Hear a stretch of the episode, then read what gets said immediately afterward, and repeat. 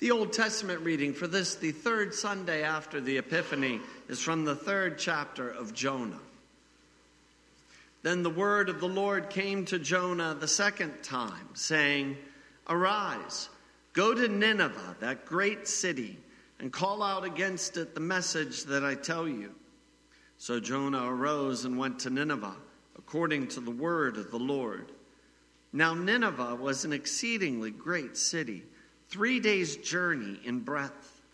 Jonah began to go into the city, going a day's journey. And he called out, Yet forty days, and Nineveh shall be overthrown. And the people of Nineveh believed God.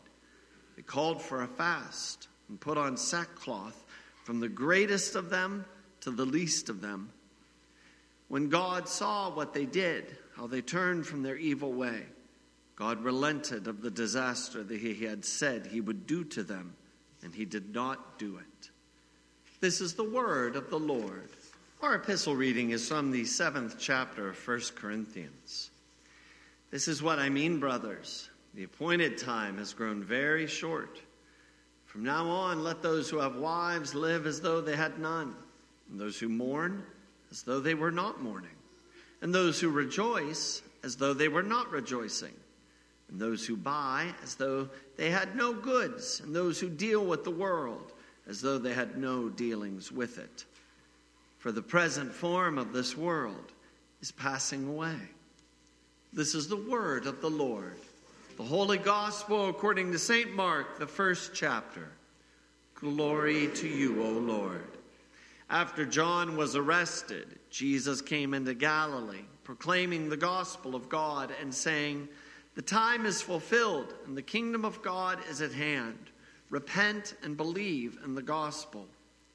Passing alongside the Sea of Galilee, he saw Simon and Andrew, and the brother of Simon, casting a net into the sea, for they were fishermen. And Jesus said to them, Follow me, and I will make you become fishers of men. And immediately they left their boats and followed him. And going on a little farther, he saw James, the son of Zebedee, and John, his brother, who were in their boat mending the nets. And immediately he called them, and they left their father Zebedee in the boat with the hired servants and followed him. This is the gospel of the Lord. Grace, mercy, and peace to all of you from God our Father and our Lord Jesus Christ. Amen. Peter and his brother Andrew were fishing they had just cast their net into the Sea of Galilee when Jesus walked by. It literally sounded like they just threw their nets into the water when Jesus said to them, Follow me. Just two words follow me. And with those two words, Peter and Andrew immediately left their nets and followed wherever Jesus was taking them. Peter and Andrew didn't say, Oh, well, just wait a minute, Jesus. Just let us pull this net in we threw in the water. It's expensive. None of that.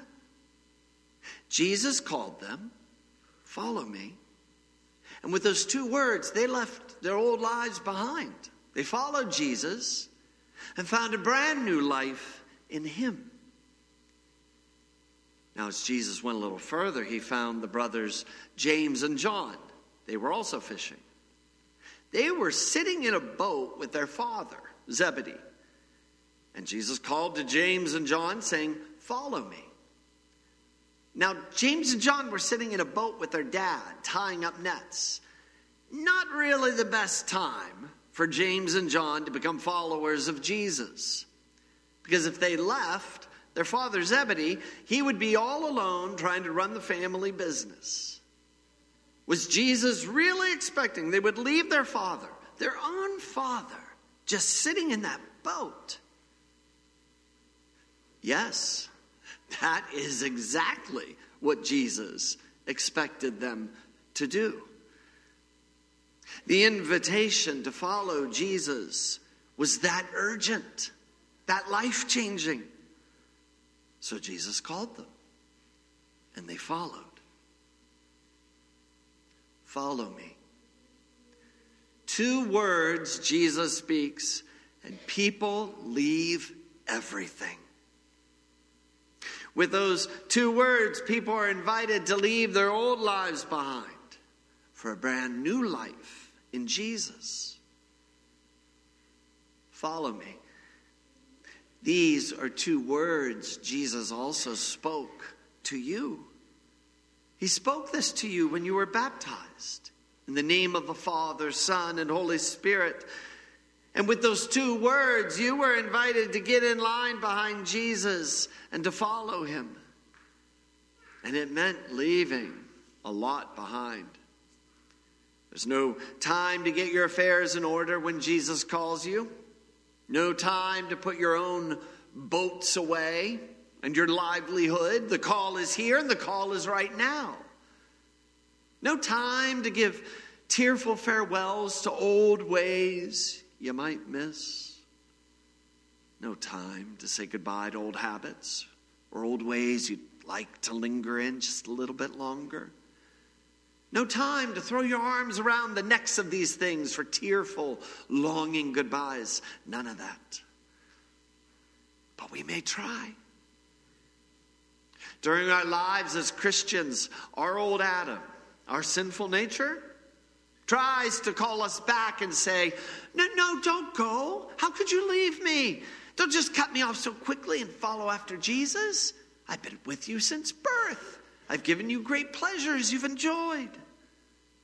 Oh, our sinful nature, that thing we were born with, would love to have you stay sitting in your boats you stay just the way you are and just let Jesus walk right by.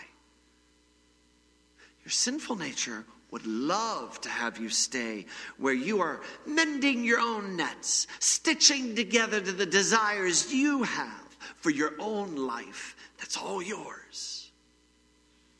Your sinful nature would love to have you hang on to the desires of your own heart rather than embrace the desires of Christ's heart.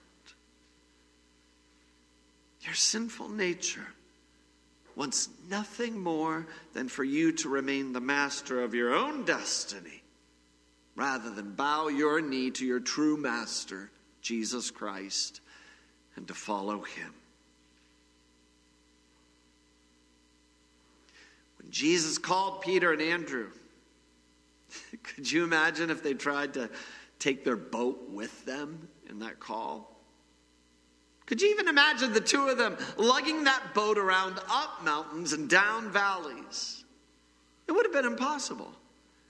Following Jesus meant that clunky thing needed to be left behind.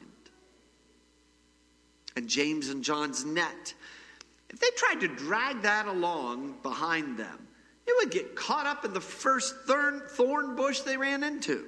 They wouldn't get very far at all dragging that net around behind them trying to follow Jesus, would they? It had to be left behind.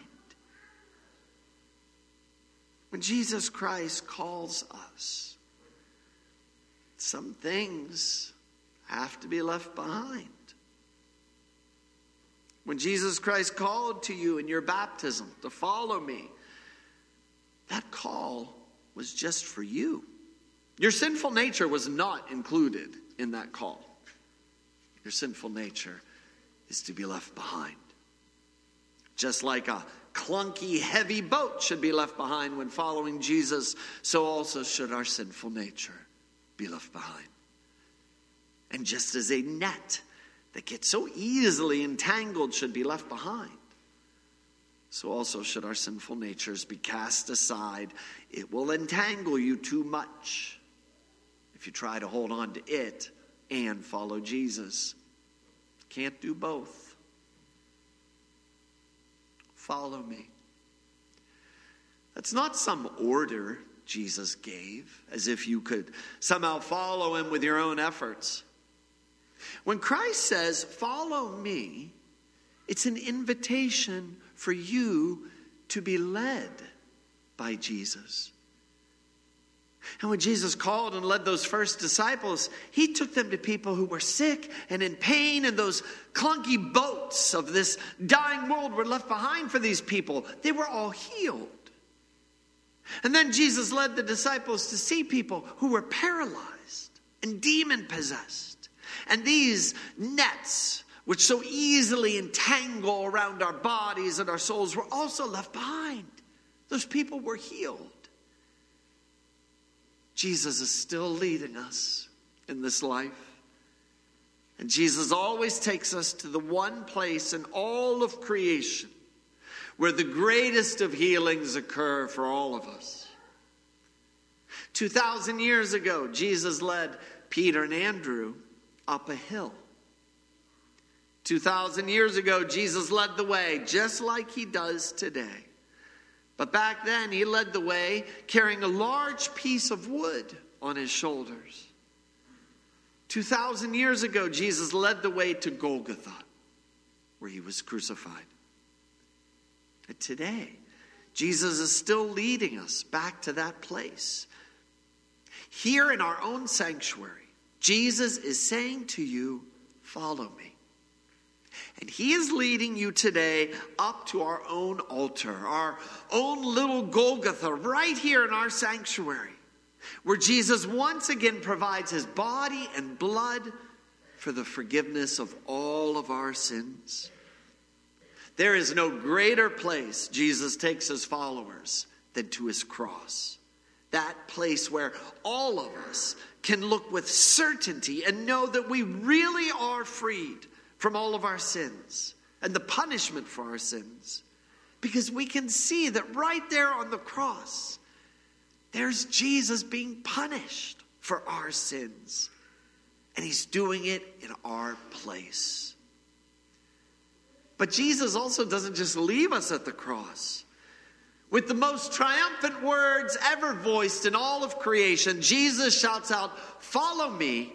And three days later, he's led out of the tomb and we follow his physical resurrection from the dead, where Jesus holds out his hands to all of us, his followers, showing us the nail marks, proving his resurrection from the dead, is now our resurrection from the dead as well, our promise that is so sure and so certain for anyone who follows Jesus. When Jesus invited you to follow me, everything changed in your life. You never have to go back to the ways of your sinful nature ever again. Ever. You're freed from being a slave to your own desires. Because now Christ's desires can now become your desires. Follow me. It's the most personal invitation from God Himself to you for you to leave everything behind. It's an invitation for you to stop trying to find your own way in this world and to follow the way Jesus has marked out for you, a way that always leads you to His cross. And one day, I assure you, you will hear Jesus speak these words again when He says, Follow me. And you will follow him one more time into everlasting life forever. That's his promise to all who follow him. Amen. And now may the peace of our God, which surpasses our understanding, keep your hearts and your minds in Christ Jesus our Lord. Amen.